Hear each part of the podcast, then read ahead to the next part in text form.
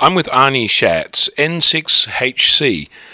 This will be your ninth major DXpedition. How do you think this will be different from the previous?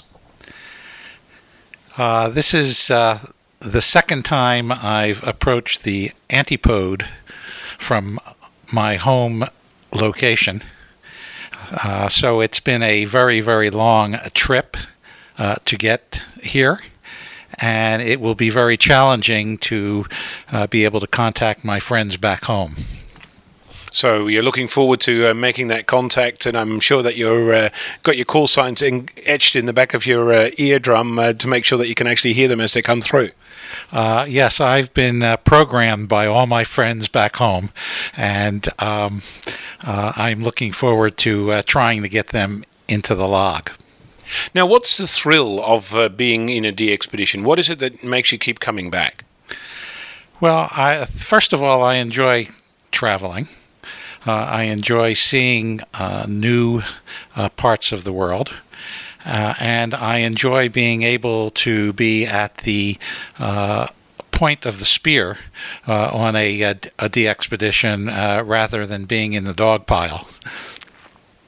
So, do you get a thrill when you, you when you work a, a station who tells you, "Wow, that's a new one for me"? Oh, I uh, I love to hear that, and uh, we endeavor to uh, be able to uh, try to get the amateur radio operators that are running 100 watts on a dipole uh, into the log as well. I'll be running five watts, so uh, well, I'll do my best. Good luck. well, it worked for T33A. We'll see how we go with this. But um, so you've you, the, the thrill of uh, of being not in the dog pile on the on the sending end rather than the receiving end, if you like. Um, what other things draw you to to the, the this phenomenon of DXpeditioneering? Um, you know, the travel is, is is one aspect, and you know, working the the pile up is another. What other things do you like about you know being in a DXpedition?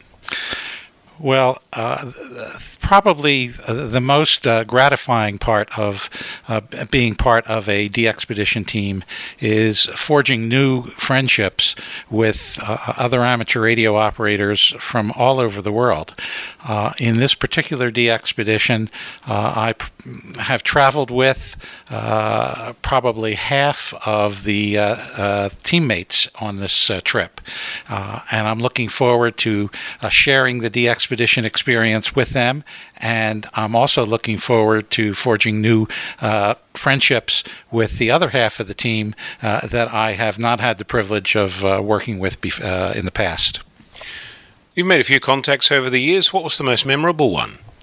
Uh, I think the most memorable contact that uh, I made on a DXpedition was on Christmas Island, T32C.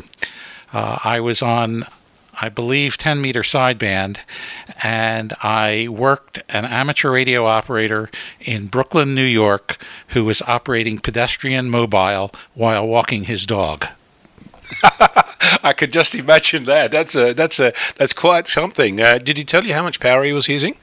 Uh, no, but I I kind of envisioned him uh, pushing a shopping cart with a kilowatt amplifier uh, on it, being driven by uh, uh, a very small 100 watt radio. Did you ever find out what he was actually using?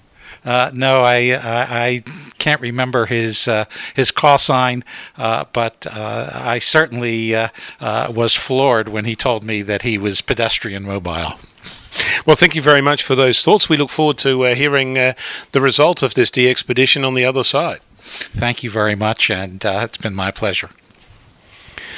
There was Arnie Shatz, N6HC. I'm Onno, VK6FLAB.